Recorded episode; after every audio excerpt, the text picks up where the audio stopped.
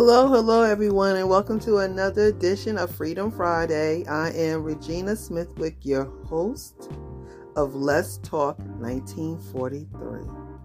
Today's topic is What are you grateful for?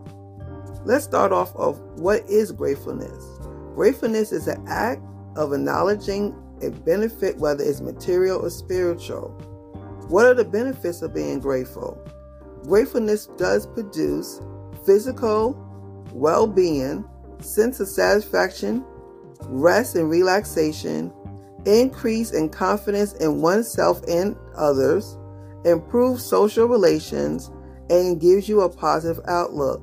So, why is this important to be grateful? You must appreciate what you have before you can receive anything new.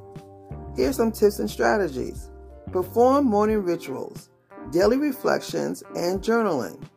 Write down what you're grateful for. Write down who or what brings you joy. Write down happy thoughts. So, for today and for the rest of the year, seeing that this is the beginning of the new year, write down what you're grateful for.